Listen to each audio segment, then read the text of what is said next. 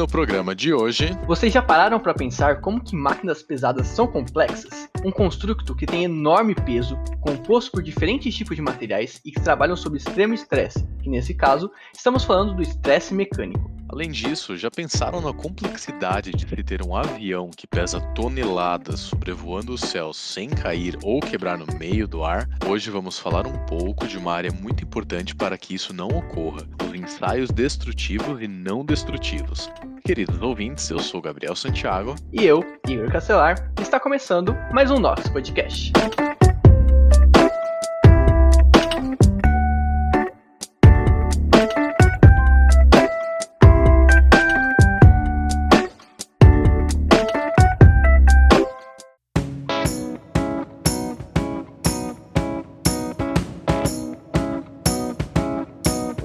Podcast é uma iniciativa de alunos do Instituto de Química da USP para levar ciência e o que anda acontecendo na universidade pública para todos, em especial aos não cientistas.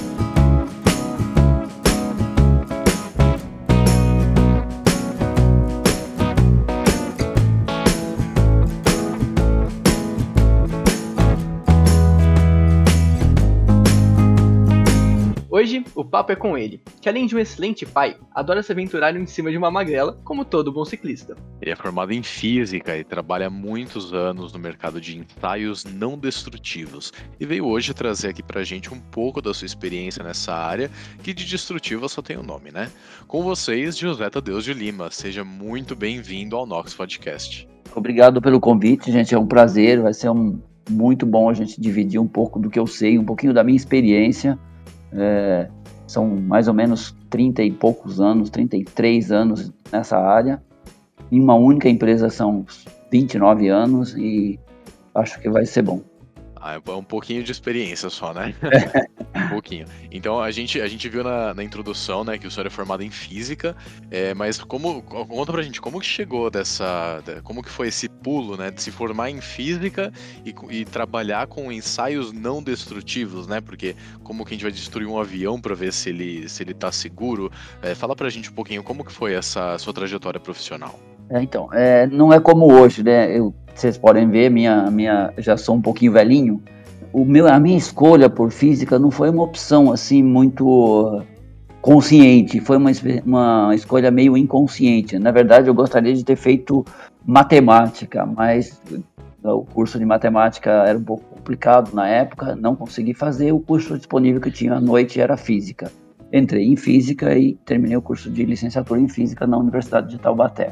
Gostei muito, gosto muito da área e por coincidência, é uma área que serve como, muito como base para é, para minha profissão, que na época eu já, já trabalhava na, na área de ensaios não destrutivos, numa empresa em Taubaté chamada Mecânica Pesada, na época, que construía é, vasos de pressão, pontes rolantes e, e turbinas turbinas para hidroelétricas. Então foi a partir daí foi apenas um é, um pulo para eu começar a me desenvolver mais nos outros campos do ensaio não destrutivo, nas outras áreas. Perfeito, José, perfeito.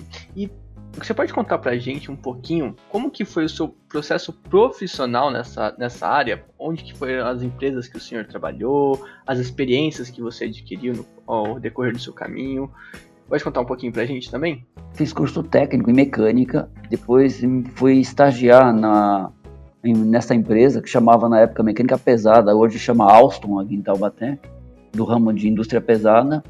É, e como técnico de mecânica, eu, eu comecei a estagiar no laboratório de ensaios destrutíveis e depois na área de controle da qualidade, que era a área de que fazia os testes não destrutivos também.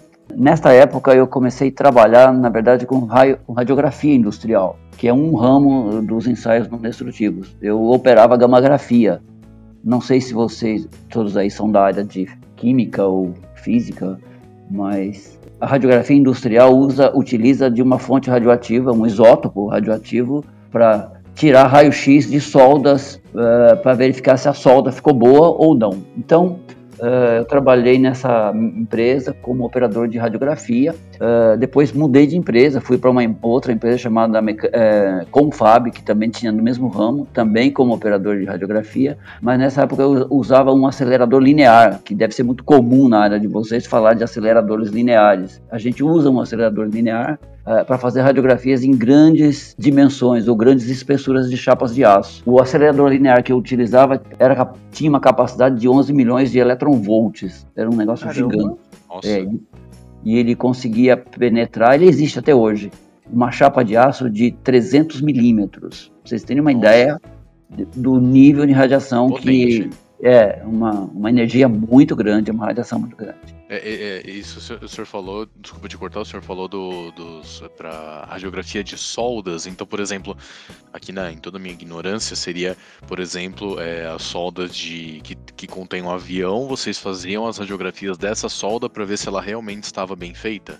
Na verdade, ainda não cheguei na aviação, porque a aviação é bem diferente, né?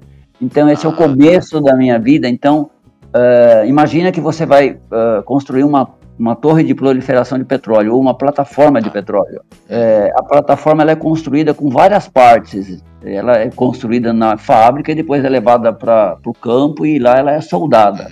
Então você, o, o, você pega uma chapa de aço, você molda essa chapa de aço, depois você faz uma solda e aí você faz uma radiografia, faz ultrassom, faz líquido penetrante, faz vários ensaios. Hum. Isso é para a indústria pesada, que é o começo da minha vida profissional, né? Ah, então, tá. Entendeu? Então depois eu trabalhei acho uns 5 anos, 7 anos nessa empresa com acelerador linear, soldando. Então, só para recapitular, é, você une duas pontas de chapa, faz uma camada de solda, aí você faz uma radiografia. Isso na indústria pesada. Na indústria da aviação não existe solda. Ah, e, tá. é, porque é, é, tem que ser leve, chapas finas e, e, então não se usa solda em avião. É, nem nenhum tipo de solda.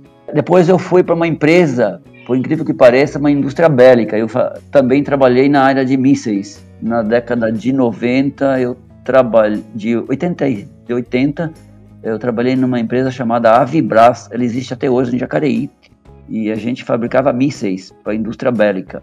Nessa empresa também eu trabalhava com, com, com, radiografia, só que nesse caso era uma técnica um pouco mais diferente, mais moderna. A gente não fazia um filme, provavelmente dito, como a gente vê hoje, um filme, sei lá, uma radiografia.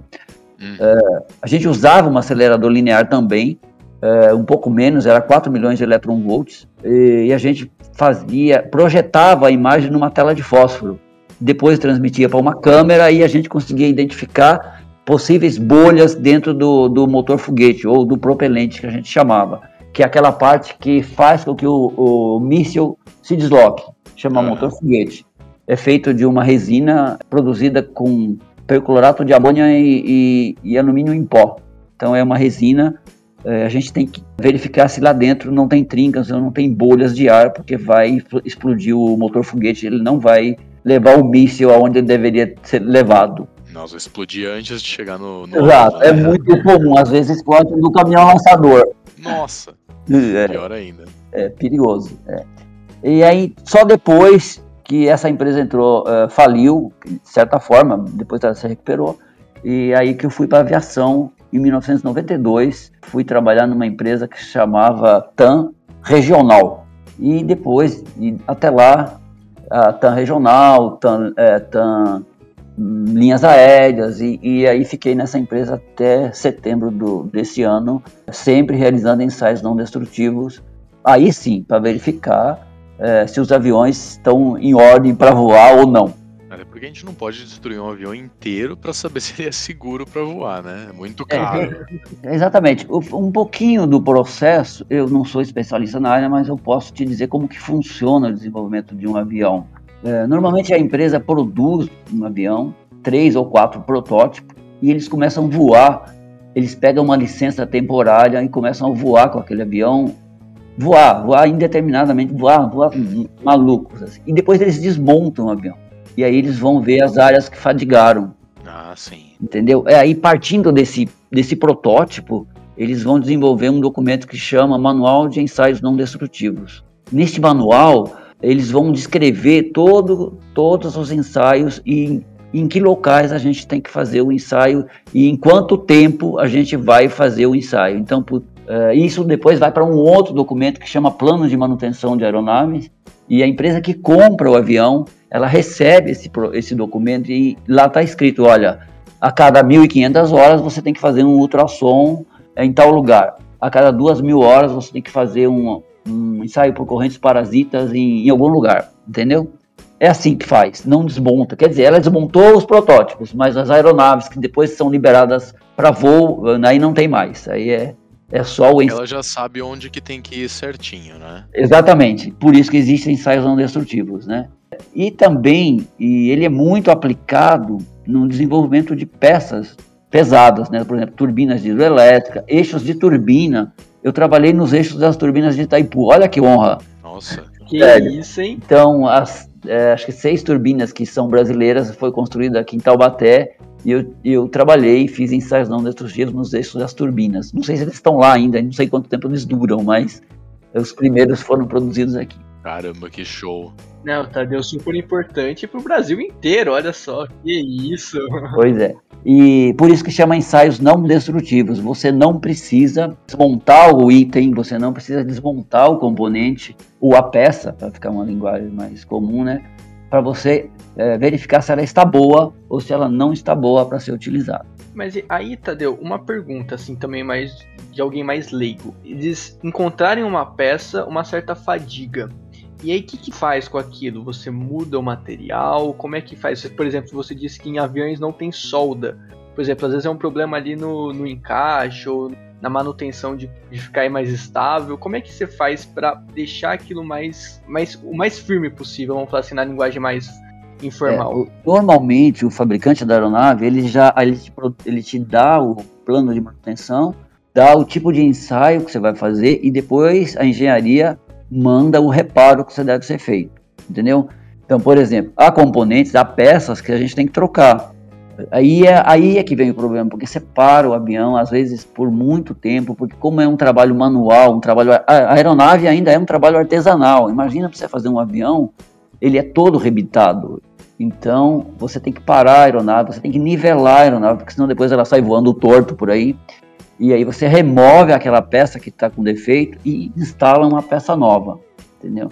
Mas é um processo muito complicado e demorado e muito detalhado. Tem pessoas especializadas que trabalham nisso, são pessoas impressionantes. Se vocês tiverem uma oportunidade, assim, tipo, de ver como é realizado um reparo estrutural de uma aeronave, é, é uma coisa, assim, impressionante, muito legal, muito legal.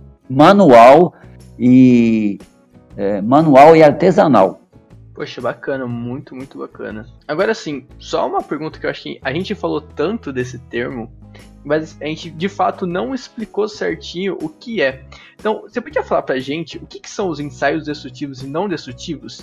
Tipo, por que, que eles são importantes? Quais são as vantagens de um para o outro? Ensaios destrutivos a gente faz no laboratório de mecânica. Normalmente, é, é, quando você está desenvolvendo um material, então, putz, eu preciso fazer uma, é, uma ponte, lá vai uma viga. Preciso saber se aquele material vai suportar o, o, a, o trabalho que aquela viga, aquela viga vai suportar o trabalho que ela vai ser exposta.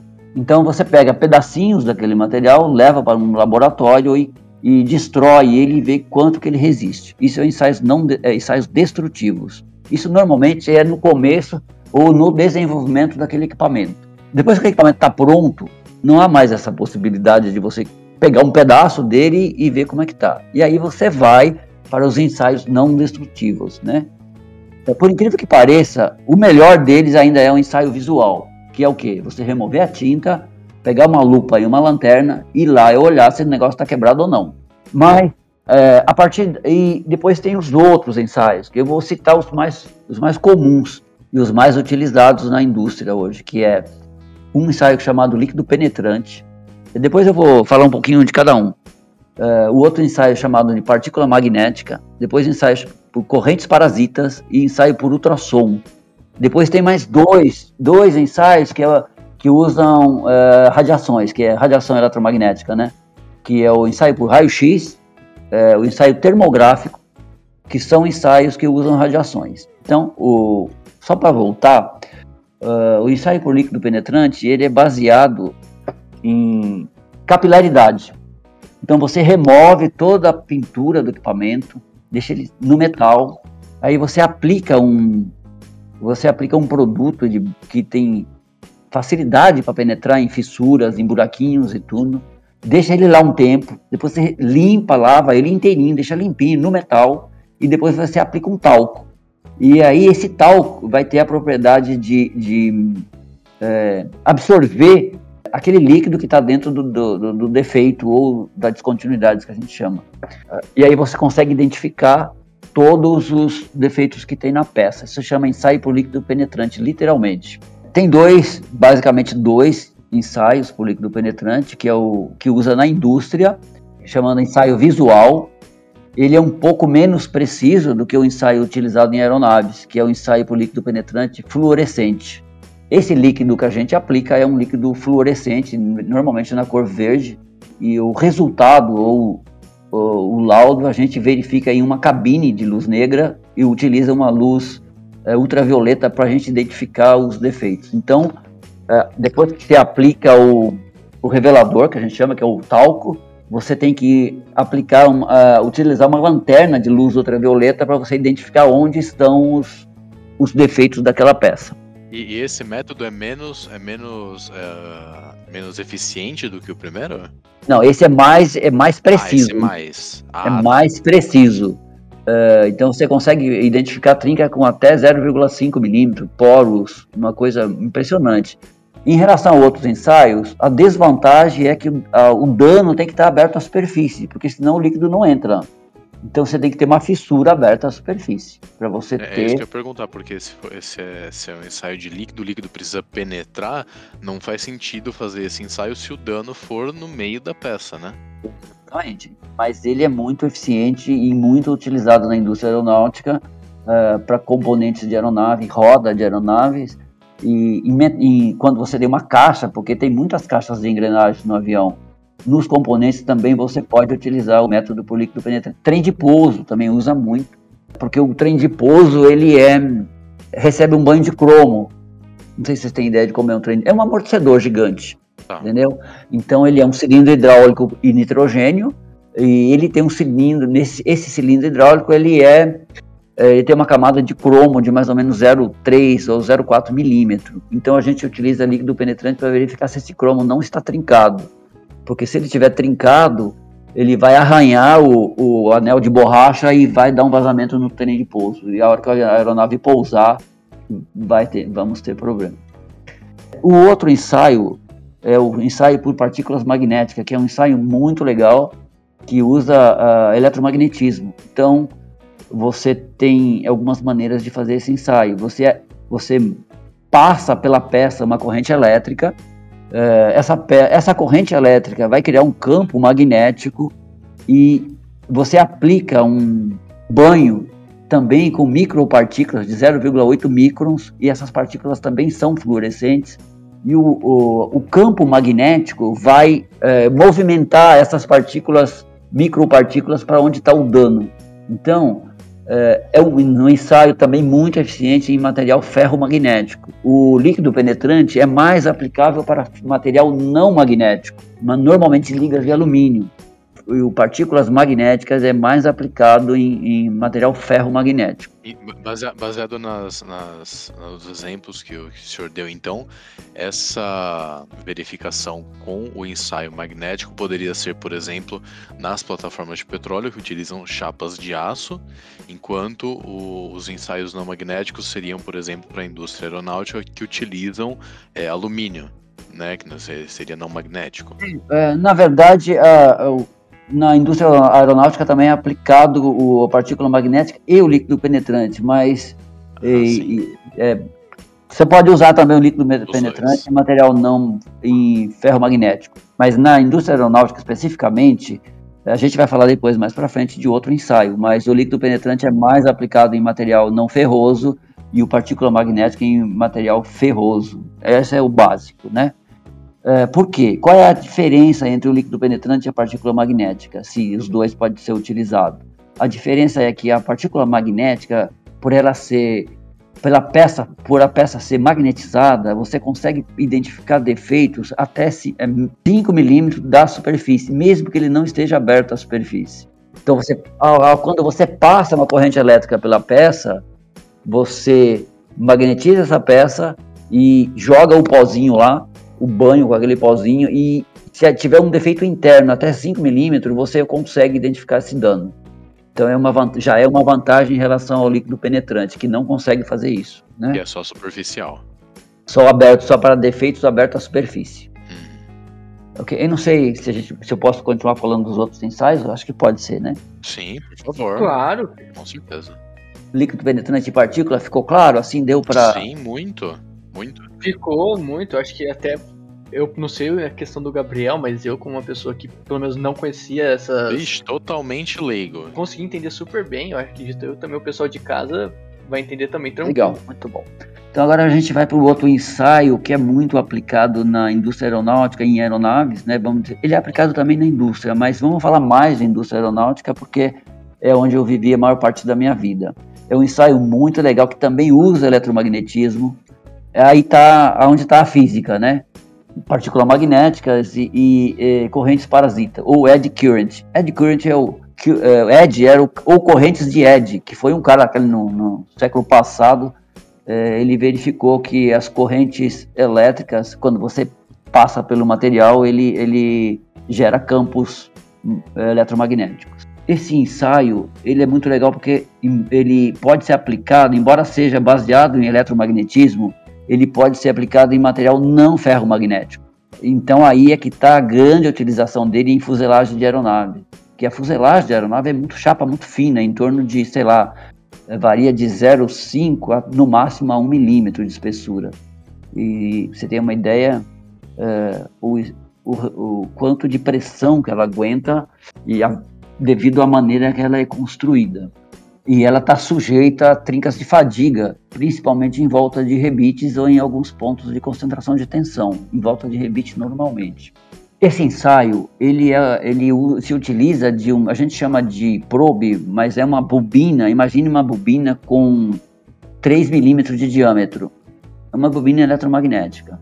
Você passa por essa bobina, é uma corrente alternada, a hora que você passa uma corrente alternada nessa microbobina, ela vai criar campos eletromagnéticos. Você encosta esse campo eletromagnético na peça, ele vai criar microcorrentes naquela região. E essas microcorrentes, elas vão se deslocar pelo material não magnético, né?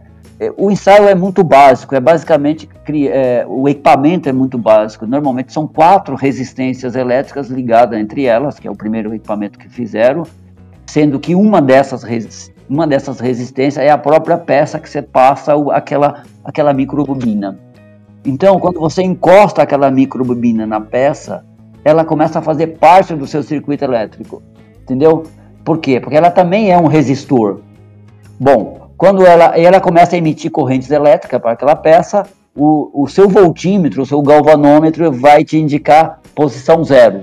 Aí quando você começa escorregar aquele probezinho pela fuselagem do avião ou em volta de um rebite, aquele, ponto, aquele galvanômetro vai ter que ficar no ponto zero. Se por acaso tiver um ponto que tem um defeito, o que, que tem dentro do defeito? Tem ar. E o ar muda a condutividade elétrica. Conclusão, o seu galvanômetro vai se deslocar. A gente consegue identificar um defeito em uma trinca ou qualquer coisa e você consegue medir trinca e consegue identificar trinca em fuselagem de, de aeronaves basicamente com esse tipo de ensaio. Hoje em dia já existem os, os equipamentos digitais, é, mas na verdade o digital é apenas um mostrador, o equipamento mudou, tudo mudou, mas o, o princípio básico é exatamente esse. Então, chama correntes parasitas exatamente porque quando o campo elétrico entra dentro do material, ele gera correntes parasitas e essas correntes geram microcampos magnéticos que, é, em função da condutividade elétrica do material, ele te consegue te dizer se está com defeito ou se não está com defeito. Então a gente pode concluir que de todos esses ensaios que você falou, esse, esse, seria o mais preciso, esse seria o mais seguro para achar um defeito? Temos de segurança, é, a gente todos são iguais, eu diria o que existe, a diferença entre um e outro é a aplicação mesmo, assim, tipo, não dá para você fazer, por exemplo, é, líquido penetrante num, uh, na fuselagem do avião, porque vai fazer uma bagunça danada, vai sujar tudo e, e não tem produtividade, não tem rendimento, entendeu? E também não dá para você fazer é, de current numa área muito gigantesca. Depois a gente vai chegar nisso. Então, por isso que cada ensaio tem a sua especificidade, mas não em relação a, a identificar menos ou mais o defeito. Está mais relacionado à aplicação mesmo do, do. São situações, né? É a viabilidade de executar. Todos são bons. O líquido penetrante a gente pega trinca de 0,5, 0,3 milímetros. Correntes parasitas também. A gente pega a trinca. Na verdade, correntes parasita, o defeito menor é, é, é metade do diâmetro da bobina que a gente está utilizando. Então, se a bobina tem 1 milímetro, a gente consegue pegar meio milímetro. Se ela tem 5 milímetros, 2,5. Então, você tem que calibrar também isso. Bom, putz, eu preciso procurar uma, é, uma trinca ou um defeito de 10 milímetros. Posso ter uma bobina grande, né? É isso. Então, a gente, líquido penetrante, partícula magnética e eddy current é, ou correntes parasitas, é isso. O corrente parasita é muito utilizado em avião, devido à fuselagem ser de alumínio, né? Ultimamente já estão desenvolvendo novas fuselagens, o alumínio já está saindo de, de cena mas é, acho que é outro assunto. Né? Aí tem outros, outros ensaios para serem feitos. E, e, esses ensaios, Tadeu, eles são é, comum, eles são os mais comuns na, na indústria ou tem novos que são, são criados constantemente? Ou, ou então os protocolos são muito restritos? Não, não tem novos ensaios. Até andei olhando, depois que eu vi o seu texto, andei pesquisando, mas é, realmente a gente está fechado nesses quatro ou cinco ensaios não tem assim. Depois, é, básica, você muda o material, você muda o produto, mas a maneira de verificar se ele continua bom para ser utilizado ainda é basicamente nesses quatro ou cinco ensaios que eu vou te falar. É, então, o próximo é o ultrassom, né, que é um ensaio muito bacana, muito bacana e tem muita aplicação em aeronaves ou em qualquer área da indústria, inclusive na construção civil. É, o ultrassom acho que é o mais utilizado que é exatamente é, igual aquele que eles fazem na gente quando a gente vai lá para no, no, médico. Exatamente aquilo, tá? tá? O que que varia é o, o equipamento e a frequência sonora que você vai utilizar. A vantagem sobre os três primeiros é exatamente uh, você conseguir com o ultrassom você identificar defeitos mais profundos e que não estão abertos à superfície, né?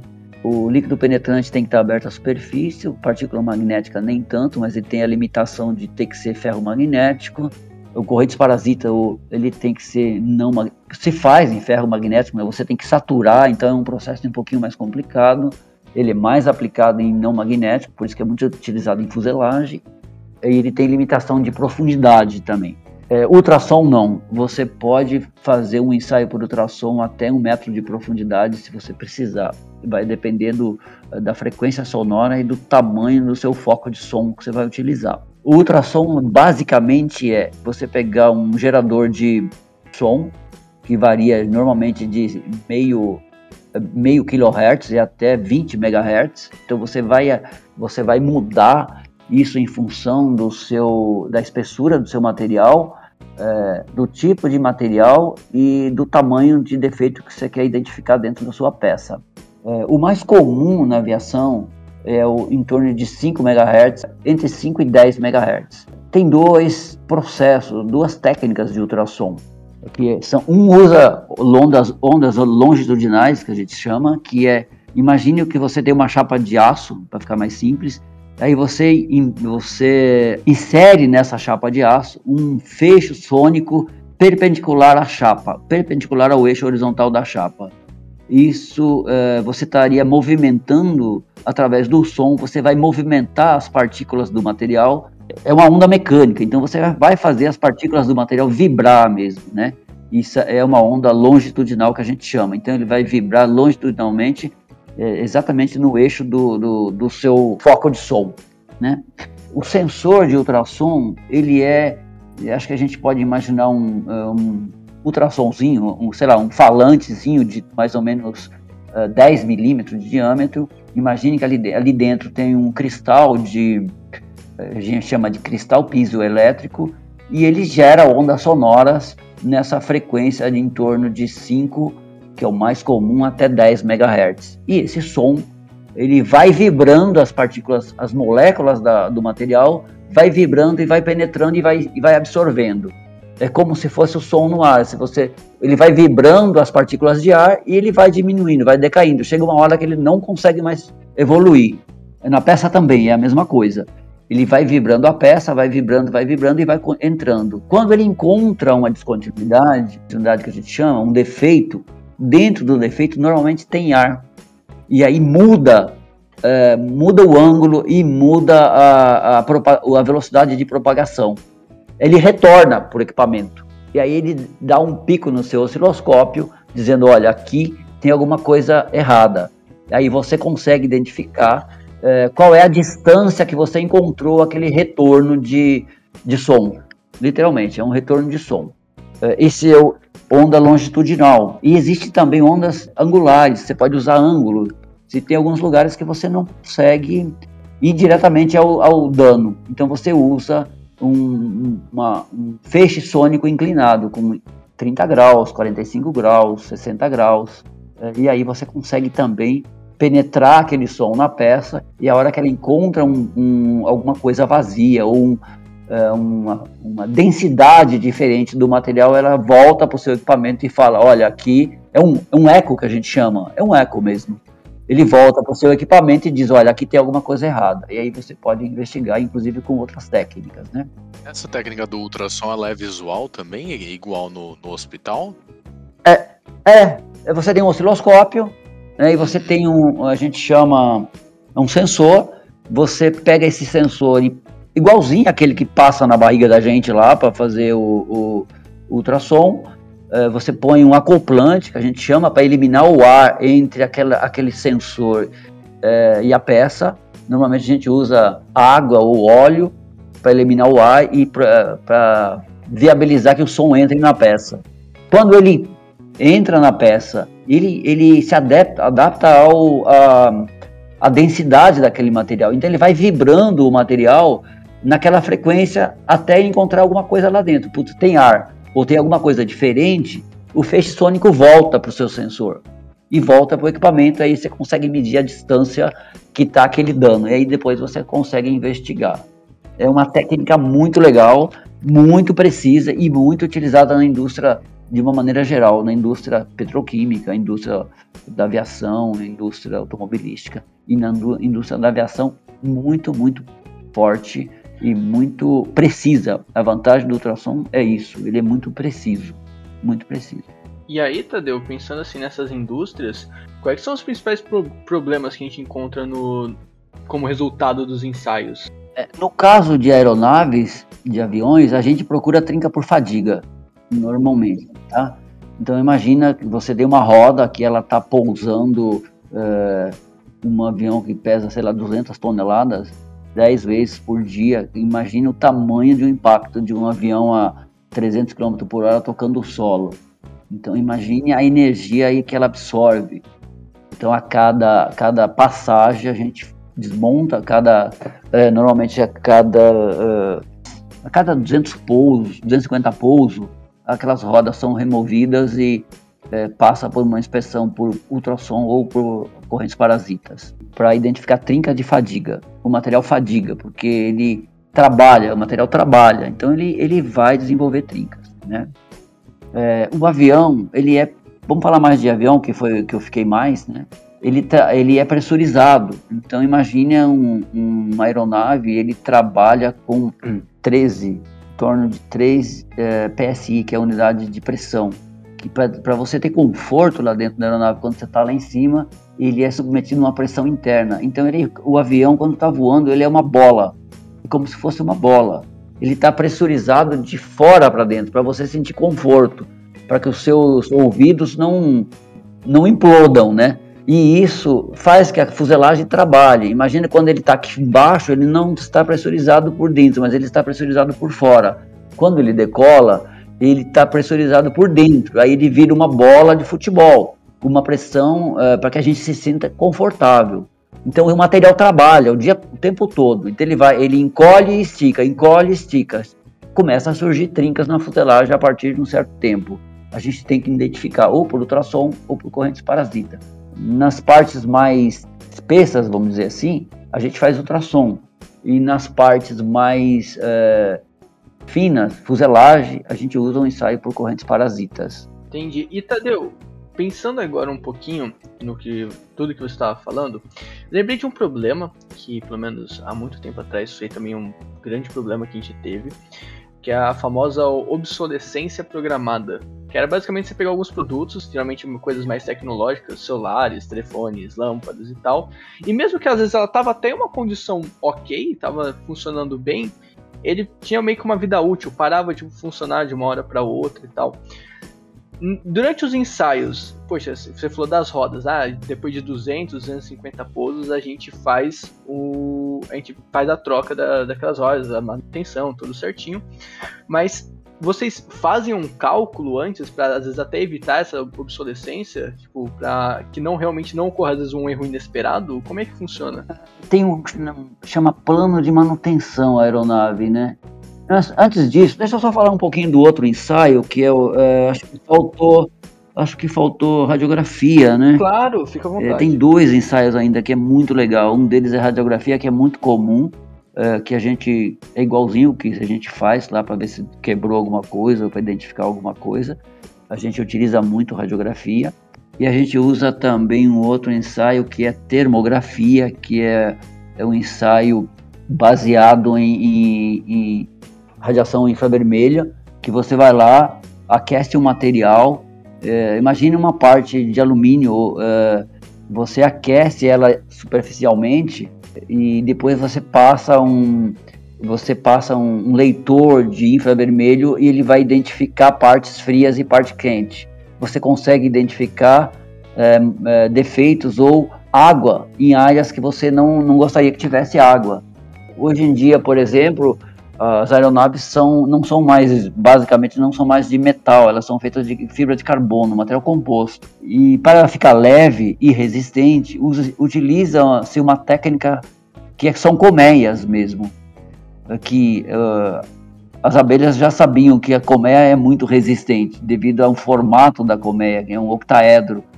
Então a indústria utilizou essa tecnologia das abelhas para fazer aviões. É muito legal. Legal. Pois é, é, é, muito legal. Então você vê as partes, um, as partes grandes de aeronaves, as aeronaves modernas, os flaps, os, os ailerons, aquelas partes gigantescas, elas são super leves. Por quê? Porque tem internamente uma parte feita de colmeias, exatamente colmeias de abelha, feita de resina em uma certa, um, parece um papelão. E dentro, é, externamente, eles colocam duas chapas ou duas camadas de material composto, que são fibras de carbono e resina. Mas eventualmente entra água por algum furo, alguma fixação, e aí a gente tem que fazer um ensaio que chama termografia para identificar se tem água, porque a água, imagina a aeronave, ela sobe, ela esfria muito, quando ela pousa, ela esquenta muito. Então ela trabalha o tempo inteiro. Se tem água nessas colmeias, que são normalmente feitas de papel, um papelão, uma, uma resina, elas vão quebrando internamente. É, e aí você utiliza essa, esse ensaio que chama termografia, que nada mais é do que um feixe de, de um feixe de infra, e vai medindo a temperatura e vai identificando uh, onde que tem penetração de água ou gelo. Você aquece a camada externa, como é material composto, ele normalmente o calor não se propaga muito e não consegue derreter o gelo lá dentro e que você consegue identificar. E é muito utilizada também a técnica de radiografia para identificar esse tipo de dano em aeronaves. É uma coisa muito bacana e você imaginar que hoje é, um Airbus, hoje acho que mais de 80% já é feito de material composto. Não tem mais metal nas aeronaves, só o, as partes muito que necessita de metal eles reduziram muito o peso e utiliza-se muito material composto. Nesse caso, tem que utilizar, utilizar novas técnicas e uma, dela, é, uma delas é a, a termografia que a gente utiliza. Então, eu tinha falado sobre a obsolescência programada.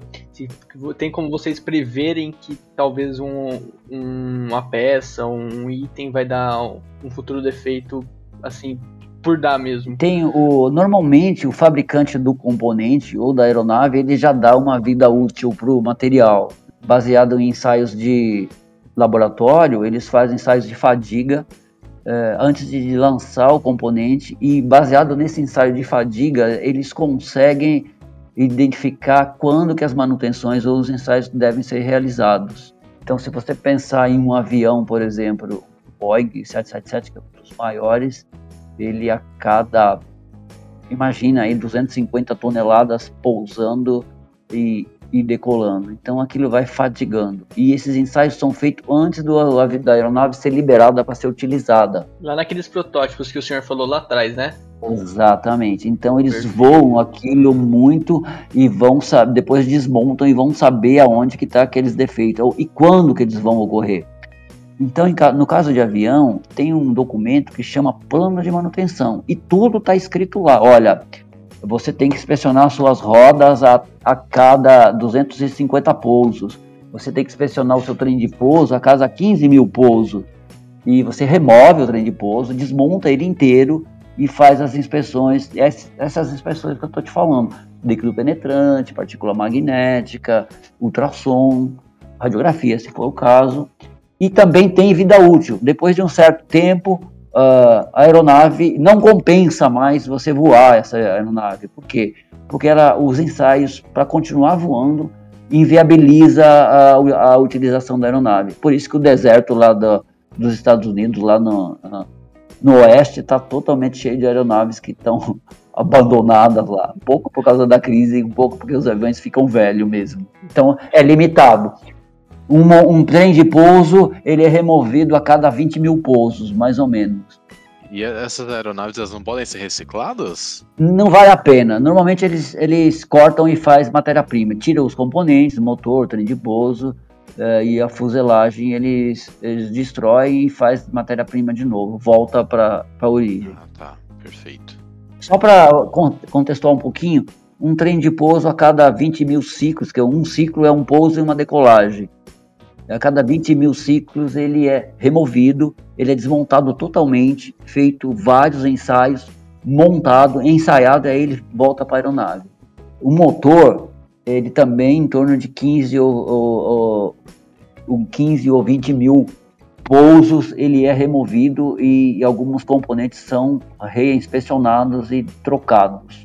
É, então, uma aeronave que a gente voa, ela tem vários, tem um documento que chama plano de manutenção e lá é, ele é dividido em capítulos e esse capítulo Uh, esses capítulos definem cada área da aeronave, quando ela tem que ser feito e o que, que tem que ser feito. Né? Por exemplo, roda.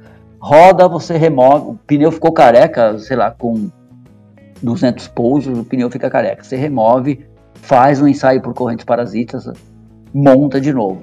A cada 200 pousos você faz isso e vai, vai identificando o defeito. Chega uma hora, como você tem muita frequência, você vai acabar numa determinada hora, falar, olha, não dá mais, tem muito defeito, tem que jogar fora. É, outros componentes já são vida útil já pré-definida. Olha, isso aqui só pode voar 20 mil horas. Acabou, não tem mais chance. Joga fora e põe um novo. Tadeu, eu tava pensando aqui, ah, todas as, as, as, técnicas que você falou, é, a, gente, a gente conversou sobre elas, mas em relação ao que elas é, identificam. Então, os problemas. Depois que a gente fizer a identificação de um problema, a gente identificou que o material tem uma determinada falha. O que, que a gente faz? Porque eu fico, eu fico só imaginando, a gente tira um, um trem de pouso de um avião, tá fazendo uma, não sei, uma, uma, radiografia desse, desse trem de pouso, acusa uma falha ali, uma, uma, uma trinca de alto a baixo. E agora? A gente só tira, joga fora, põe outro? Qual que é o procedimento que, que acontece para quando a gente eh, identifica isso? É, normalmente, é, a fuselagem é, você pode reparar. Então, imagina que você vê, se você olhar numa fuselagem. Hoje em dia a gente não vê, né? Mas. Porque as aeronaves são pintadas, você não consegue ver. Mas um avião, ele é construído, é, é, os modernos não, mas vamos, vamos falar dos mais antiguinhos, que ainda tem muito, né? É, imagine, um avião ele é construído com estações. Então, o cara faz um gabarito lá, faz, bota um anel de metal de alumínio e depois ele vai construindo a cada 50 centímetros uma estação circular. E vai rebitando, baseado naqueles voos que eles fizeram antes de, de, liberar o avião, né? Aqueles ensaios que eles fizeram, o avião ficou sendo homologado por um tempo, eles já sabem onde vai dar umas trincas. Então você vai lá, tem um documento que chama plano de manutenção, e aí você, o cara fala, olha, a cada mil horas ou a cada 500 horas você tem que ir lá fazer uma inspeção nesse lugar aqui por correntes parasita, ou por ultrassom, ou por líquido penetrante. Então o fabricante da aeronave ele diz para você o que fazer, aonde fazer e quando. Aí você vai lá. E ele diz também, se você encontrar o defeito, o que fazer. Então, normalmente, normalmente a fuselagem é reparada. Você pode cortar, você corta e, e refaz aquele pedaço. Então, você encontrou uma trinca de 10 milímetros numa fuselagem do avião. Você vai lá, faz um buraquinho naquele lugar, te remove aquela trinca, põe um pedacinho de metal lá, exatamente. É um trabalho artesanal maravilhoso põe um, um pedacinho de chapa dentro, exatamente lá dentro, e põe uma por dentro e uma por fora, cola e rebita. Fuselagem é fácil. Roda, trincou, joga fora. Normalmente a gente acha muita trinca em roda de aeronaves. Porque é muito, é, roda é muito, é, é muito solicitada, né? Imagina, um pouso de um avião, o esforço vai todo para a roda e vai todo para o trem de pouso. Trem de pouso Trincou, tem algumas áreas que não dá reparo. Trincou, manda para fundição, corta e faz peça nova. Não tem, tem coisa que não dá para ser recuperada. Normalmente você recupera a fuselagem. Tá. Entendeu? Material composto, que agora é moda, muito material composto, né? É, também algumas áreas você consegue refazer, você consegue é, cortar um pedaço maior do que o defeito que você encontrou e você consegue recuperar aquela área. Então, é recuperável, dá para recuperar. O, o, que, o que for mais, assim, entre aspas, cosmético, por exemplo, a, a fuselagem, que é menos exigido, do, tem menos trabalho no, no, numa aeronave, por exemplo, ela é mais fácil de ser reparada. Outras peças que são uh, mais críticas, por exemplo, a roda e o trem de pouso, joga fora, põe outra nova no lugar, é isso? Na verdade, não é bem isso, porque quando você fala trem de pouso, você fala de um conjunto muito grande, tem muita peça no trem de pouso, ah, né? Sim. Então tem algumas peças, entendeu? Tem algumas peças dali que você pode aproveitar e você remove aquela que quebrou e joga, troca e coloca uma peça nova. É, imagine um amortecedor do carro, é, o amortecedor do avião, o trem de pouso é exatamente um amortecedor. Só que como ele é gigante, ali tem um monte de componente acoplado, você consegue selecionar as peças que estão é, boas e reaproveitar. Mas tem áreas ou tem componentes que a gente chama que realmente tem vida útil. A partir de uma certa vida você tem que descartar aquele componente. Por exemplo, é, a roda, como você faz inspeção de, de correntes parasitas a cada passagem, cada troca de pneu você inspeciona. Normalmente, imaginando uma roda de avião, um pneu dura, sei lá, 250 pousos, por volta disso. É, 250 pousos. Ele fica careca. Aí ele vai para a oficina. Aí o que, que acontece lá na oficina? Você tá, remove o pneu, faz uma inspeção de, por correntes parasitas, que é aquele ensaio que eu falei, na, na, na roda, porque não, não exige remoção de pintura, não exige nada. E você aprova aquela roda para voltar a trabalhar. E você faz isso por quatro vezes. Na quinta vez, você tem que desmontar aquela roda inteirinha novamente, remover toda a pintura dela e fazer um ensaio mais complexo, fazer 100% de líquido penetrante, por exemplo. Entendeu? E aí você consegue pegar não que defeitos menores, porque os ensaios eles normalmente não são um mais preciso que o outro, mas o líquido penetrante ele facilita mais, abrange uma área menor. Imagina você pegar uma bobina de 4 milímetros e começar a inspecionar uma roda inteira, não dá. Então você faz um ensaio por mergulho, por mergulho no, no tanque de líquido penetrante fluorescente, né?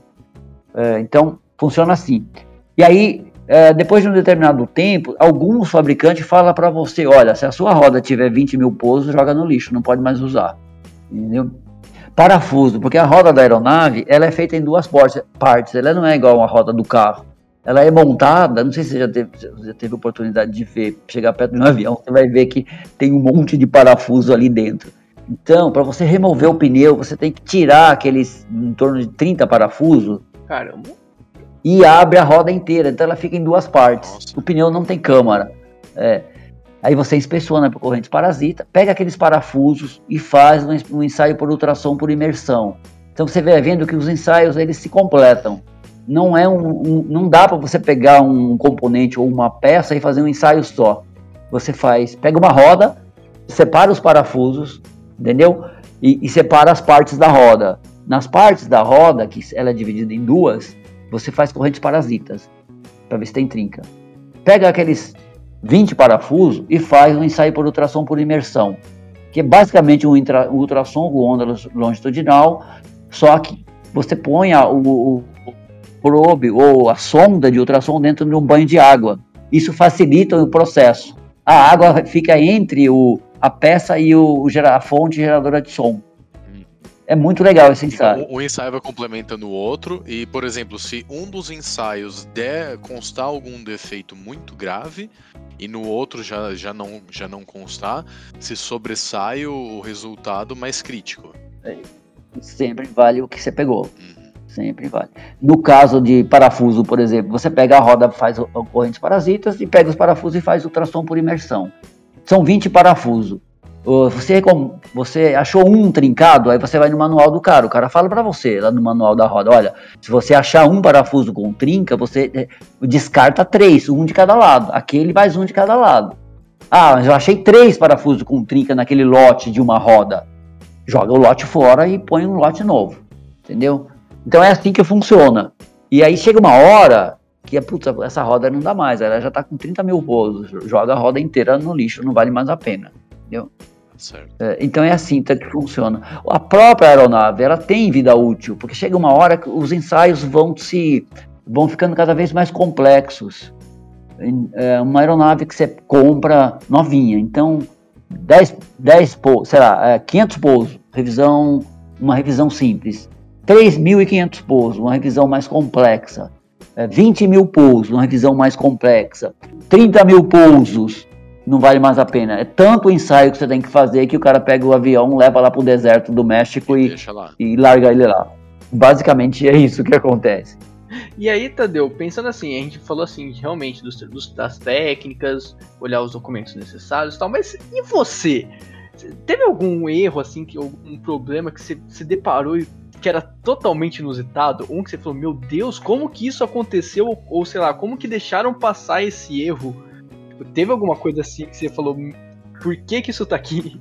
É, na verdade, é, não sei se dá para colocar dessa forma, porque veja bem, quando, ó, quando o fabricante da aeronave ele te entrega a aeronave, ele te entrega um documento que chama plano de manutenção. Então ali está escrito tudo que você tem que fazer e quando. Uhum. Então a cada, sei lá, 100 horas, 200 horas, 500 horas. E ali ele vai definindo para você o que você tem que fazer. Acontece de a gente pegar algumas coisas precocemente. Puta, o cara falou para inspecionar essa peça aqui com 7 mil pousos. A gente inspecionou, ele quebrou com 3,500. Entendeu? Uhum. E aí gera um, um, problema muito complexo. Porque, primeiro, que a gente não, não, não esperava que ela fosse quebrar. Segundo, que o próprio fabricante não esperava. Que as, as autoridades aeronáuticas não esperavam. Então aí gera um, um, um problema complexo. Normalmente gera uma investigação, a, gente, a, empresa, o fabricante da aeronave, tem que comunicar às autoridades aeronáuticas, que no caso do Brasil é o, o DAC, né? E na, na, na, nos Estados Unidos é o FAA, que são órgãos, organismos. Aqui no Brasil, a ANAC, agora depois. Agora a ANAC, desculpa. É, e nos Estados Unidos é um órgão chamado FAA, que é o órgão governamental que controla todos os documentos e todos os ensaios de aeronaves. Então, não dá para a gente pegar alguma coisa inusitada que a gente nunca viu antes, porque tá tudo lá no manual do avião e quando que você vai pegar e o que que você vai pegar. Uhum. Entendeu?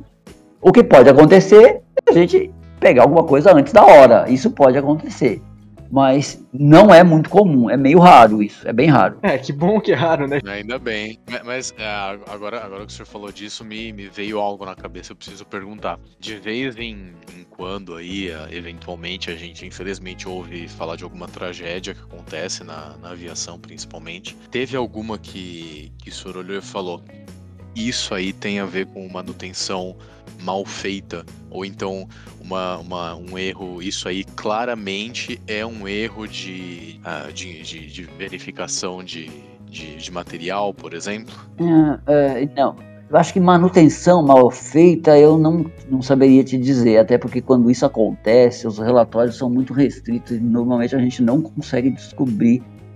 Eu nunca consegui. Tem algumas coisas suspeitas, mas a gente nunca consegue confirmar isso. Fica só na teoria da conspiração, né? Exato, eu não sei o que acontece.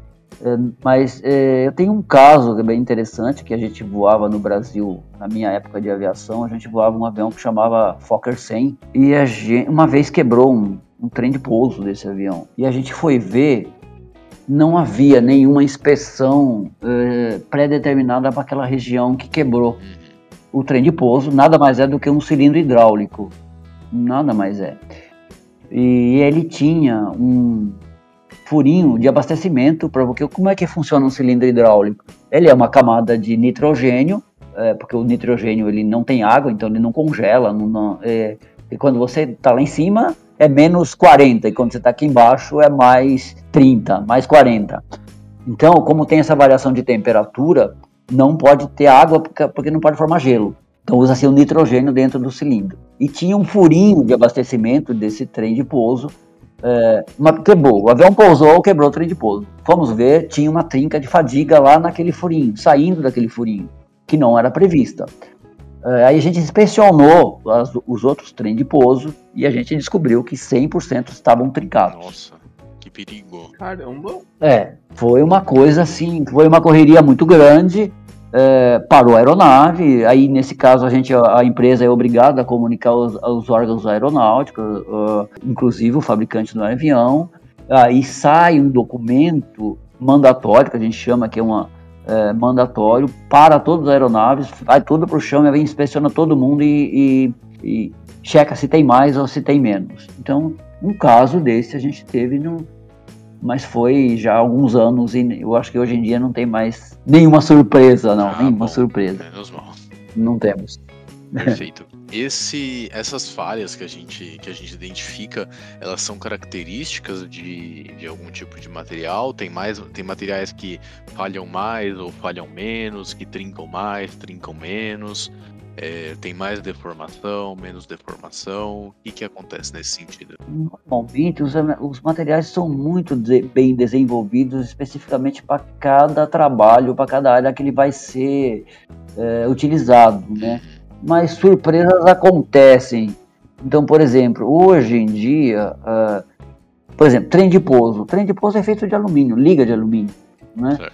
E é uma liga de alumínio... Uh, ela, ela não tolera algumas coisas, não tolera, por exemplo, oxidação, ela e pode acontecer, mas o, o fabricante, como ele testou muito antes dele liberar, é, é muito difícil a gente pegar surpresas. Ele já dica para você, olha, a cada mil horas, ou a cada dois mil horas, ou a cada três mil, você tem que inspecionar essa área e tem que usar essa técnica, ou ultrassom, ou uh, líquido penetrante, ou partícula magnética. Por exemplo, rodas, né? A gente desmonta a roda, inspeciona a roda é, 100% por correntes parasitas e inspeciona todos os parafusos por, por ultrassom, por imersão e depois inspeciona, faz um teste que a gente chama de running torque, que é basicamente o que? Você pegar o parafuso, prender ele e pegar a porca que você vai utilizar para prender e verificar se ela tem atrito suficiente para dar o torque suficiente, entendeu?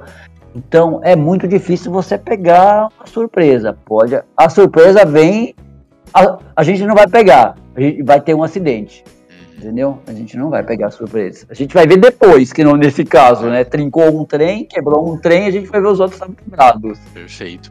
E, e nesse, nessa, nessa, nesse misto de surpresa aí, é, tem também a, os desafios que o, que o, que, o, mercado de ensaios apresenta, né?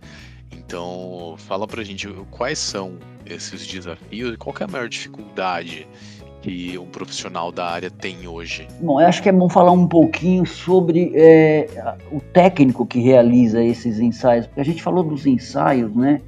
Mas a gente não disse como é que você chega lá. É, as existem qualificações específicas para cada área e elas são ela é dividida em níveis, né?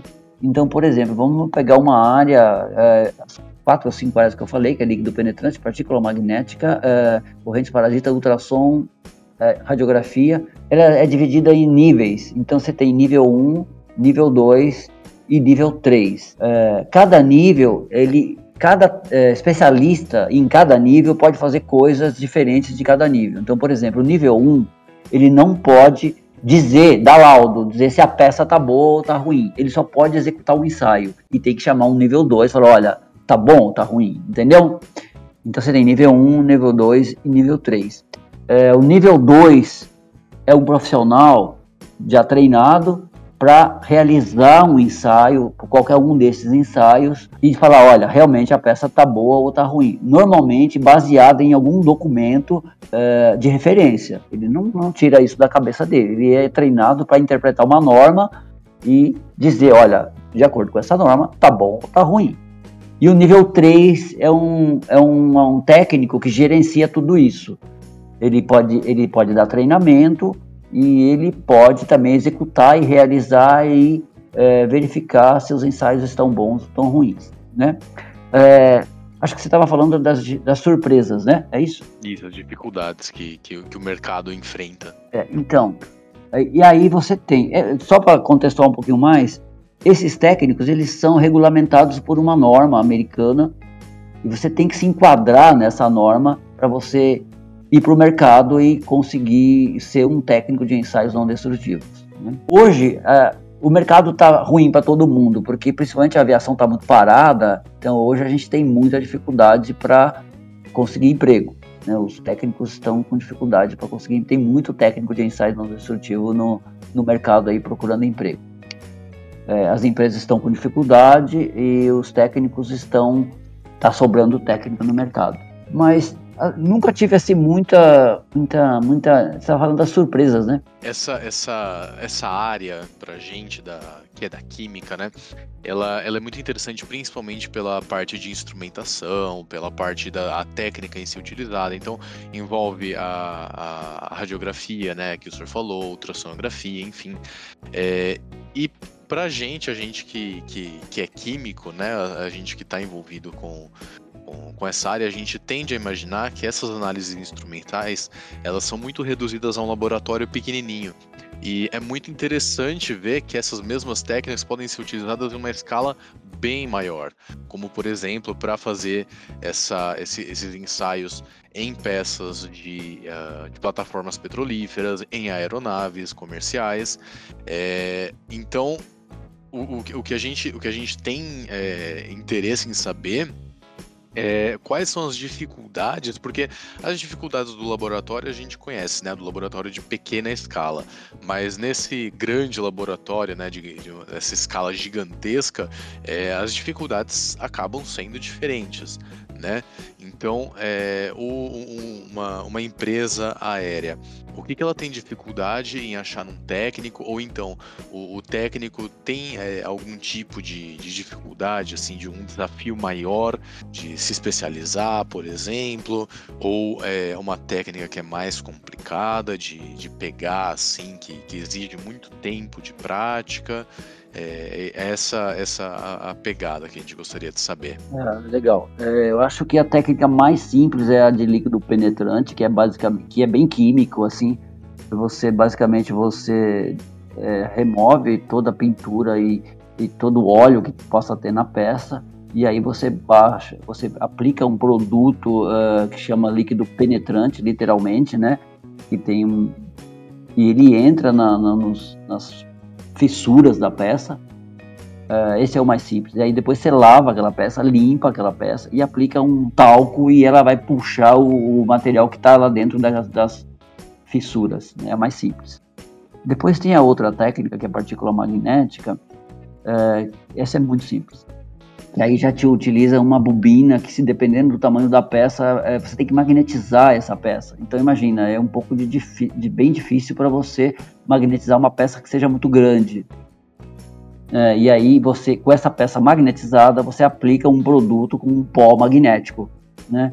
Então é, essa é bem mais, bem mais complicada.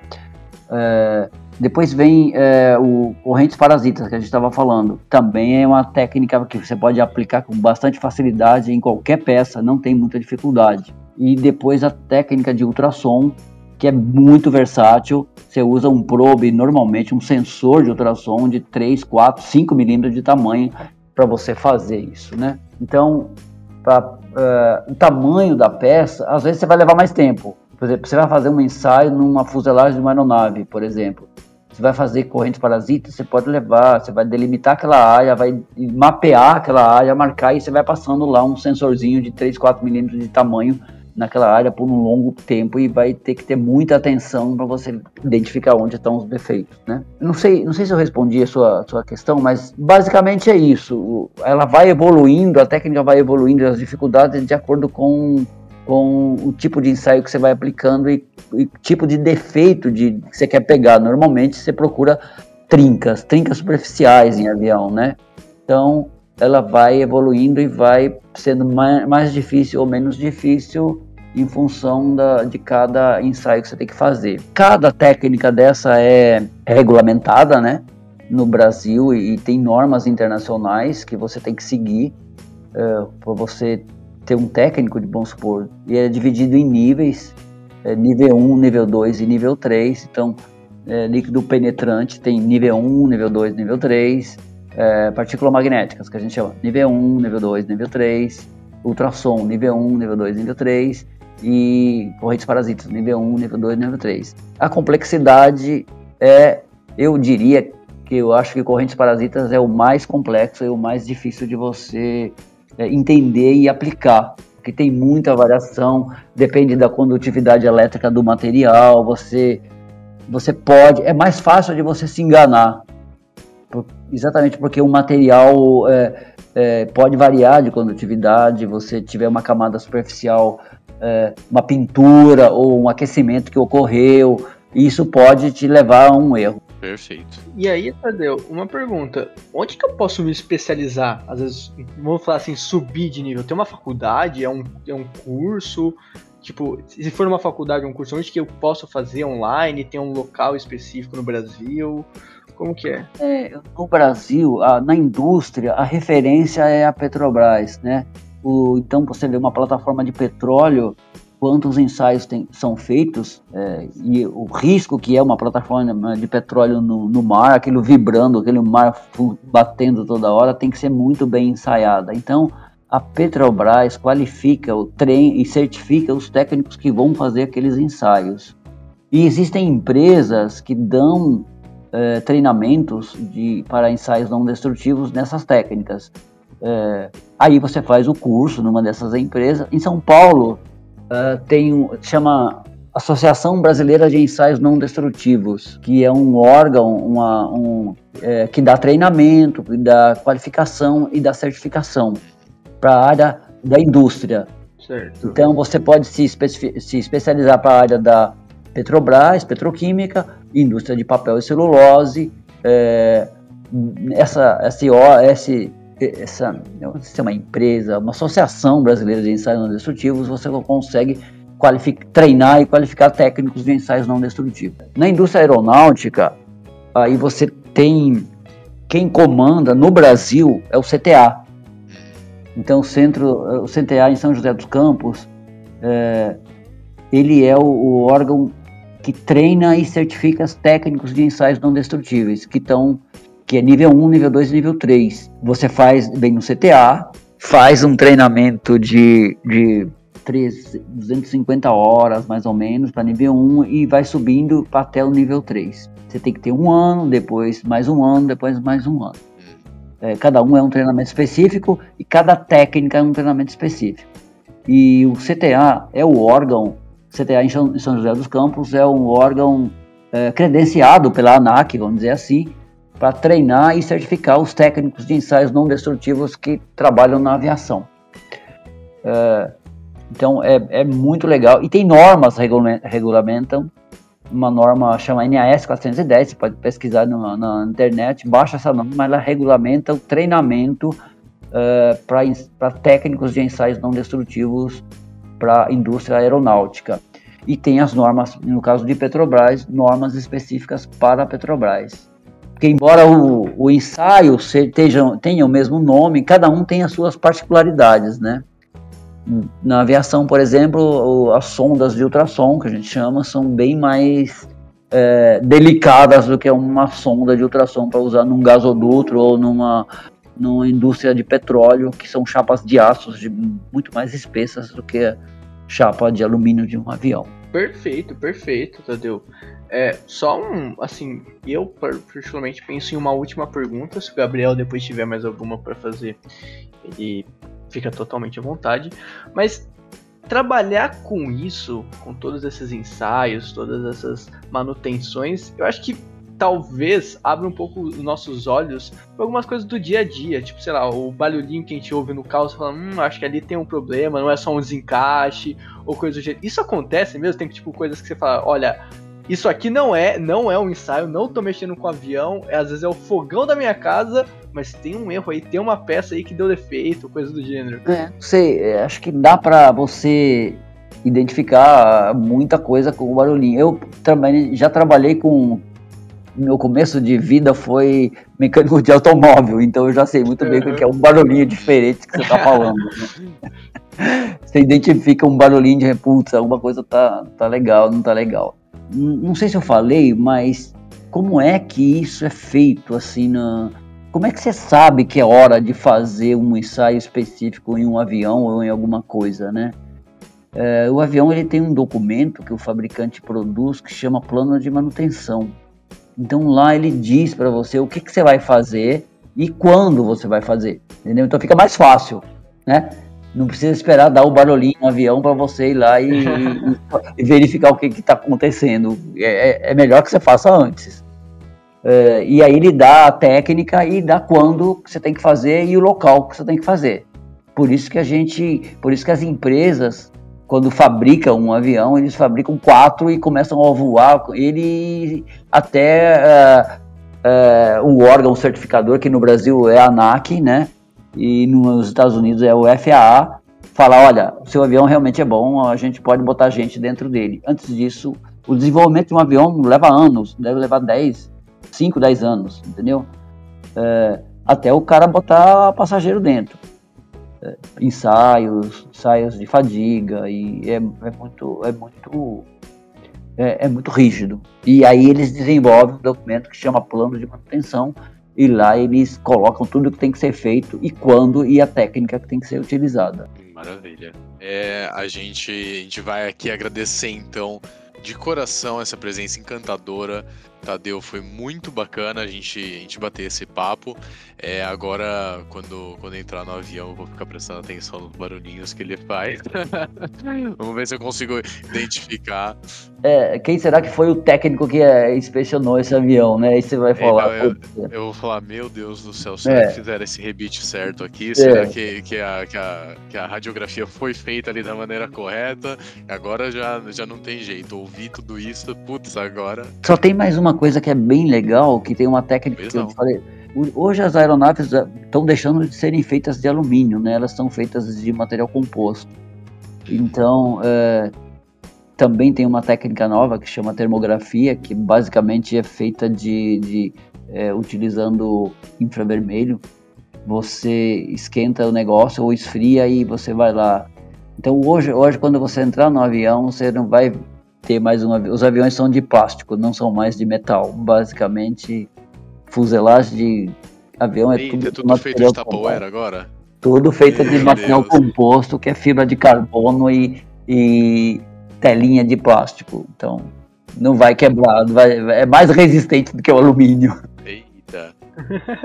Cara, olha isso. Eu não, pelo menos durante a nossa entrevista, eu não lembro do Tadeu ter falado que ele era professor, mas porque assim, nossa, assim, ele uma deu uma aula. belíssima uma aula. aula agora aqui, então. Com toda certeza. Eu acho que o pessoal vai aprender muito, entender bastante mais sobre a profissão, sobre o tema, sobre as técnicas e, e tudo que a gente debateu no episódio de hoje. É, essa área ela é regulamentada pela ANAC, e então o CTA, São José dos Campos, é o órgão que treina, qualifica e certifica. Então, um técnico de ensaio não destrutivo, ele não pode sair fazendo ensaio não destrutivo e assinando papel de avião. Ele tem que ser certificado em São José dos Campos e tem que ser autorizado pela empresa. É tudo isso é, é, é regulamentado para que A hora que ele assine, vai lá, faça o um ensaio e diz se tá bom ou tá ruim. Realmente tem que estar tá bom ou tá ruim, que a responsabilidade é muito grande. Ah, sim, quando você está lidando com vidas, né? Você está é, liberando ou não uma aeronave para voar comercialmente, você tem que ter uma, uma certeza ali ferrenha do que você está fazendo. Senão, Tá lidando com vidas, né? Imagina você ir lá na fuselagem de um avião gigante, aquele que leva, sei lá, 300, 400 passageiros. Ah, está aprovado, pode voar. Tem que estar tá bem treinado. Nossa, tem que ter muita certeza. Tem que estar tá sabendo o que está fazendo. Com certeza. E se você que estiver ouvindo a gente tiver interesse em, em saber mais, é, tem a página do, do Facebook do CTA, o Centro Técnico Aeroespacial, que fica lá em São José dos Campos entra na página, tem bastante informação bacana lá. É, se você tiver interesse em fazer os cursos de especialização que o Tadeu é, explicou para a gente hoje, entra no, no, no site também, é dcta.mil.br, o Departamento de Ciência e Tecnologia Aeroespacial. Você vai ter mais informações bem bacanas de como ser um, um técnico avalista para ter certeza que as nossas aeronaves estão funcionando, estão podendo voar. E Tadeu, agora a gente abre espaço para você, se você quiser dar um recado, divulgar algum projeto, por gentileza, aqui o tempo é todo seu. Ah, eu só queria agradecer pela oportunidade, acho que foi bem bacana, assim, fiquei até um pouco ansioso, né? Mas durante toda a minha experiência profissional, que é mais de cinco anos, né? Bem mais. É, um pouquinho, um pouquinho mais, cinco é. anos. É. Não, pouca coisa. Foi uma oportunidade muito boa de dividir uma profissão que eu gosto muito, que eu amo, que tudo que eu tenho hoje foi devido a essa profissão, que é realmente interessantíssima.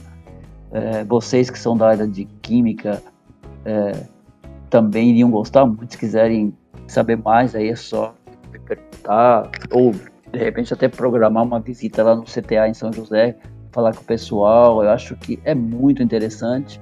É a área de ensaios não destrutivos na indústria, não só a indústria aeronáutica, mas a indústria de uma maneira geral, ela é muito utilizada e ela é muito importante, entendeu? É, imagina, se você, como é que você garante que uma aeronave voa, sei lá, durante 10, 15, 20, 30 anos e ela continua voando com segurança e isso graças às técnicas de ensaios não destrutivos e graças aos técnicos de ensaios não destrutivos que estão lá a cada período, a cada, é, a cada tempo vão lá e checam se aquele negócio está bom. Tá tudo certo. É. Então é muito legal, foi uma oportunidade muito boa e espero que tenha outras, espero que realmente o povo goste. Com certeza. Então, mais uma vez, a gente agradece muito a sua participação muito obrigado por ter aceitado o nosso convite. A gente tem certeza que toda a comunidade vai gostar bastante do, dessa entrevista. E se você é, que está ouvindo a gente ficou interessado, então é, entra na página do CTA no Facebook ou da, da página do CTA na internet, dcta.mil.br. Tem muita informação bacana se você estiver interessado em fazer esses cursos de especialização, esses cursos é, voltados para a área de, de, segurança. Né? Entra lá, confere, é, vale a pena. Então, mais uma vez, muito obrigado, Tadeu. Foi um prazer para a gente fazer essa entrevista é, com o senhor. E a gente espera que você tenha gostado também de, de ter participado do Nox, que para a gente é, é muito importante divulgar a ciência e, além do mais, a aplicação da ciência, como é o caso da, da sua profissão. Bom, eu também gostaria de agradecer muito a sua participação, Tadeu. De verdade, foi um papo super bacana. E lembrando a todo mundo que está nos ouvindo aqui, caso você queira conhecer um pouco mais sobre o nosso trabalho também, revisar o episódio aqui do Tadeu, assistir, né? Assistir no caso não, né? Ouvir nossos outros episódios. É... Só lembrando, é só vocês procurarem Nox Podcast no Facebook, Twitter e Instagram, tá? Lá a gente traz várias atualizações para vocês semanalmente, tudo bonitinho, curiosidades da área química, física, enfim, diversas áreas da ciência.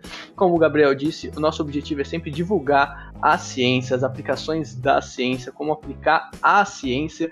Então, acessa lá, conhece um pouquinho também da gente, nos sigam e fique por dentro de todos os nossos episódios. Tá bom? E mais uma vez, Tadeu, muito obrigado pela sua participação. Eu que agradeço a oportunidade, acho que foi muito bacana, eu estava ansioso por essa oportunidade, acho que valeu. Se surgirem novas oportunidades, estou à disposição. Um abraço. Com certeza, muito obrigado. Abração. Tchau, tchau. Abração, tchau, tchau. Obrigado, viu?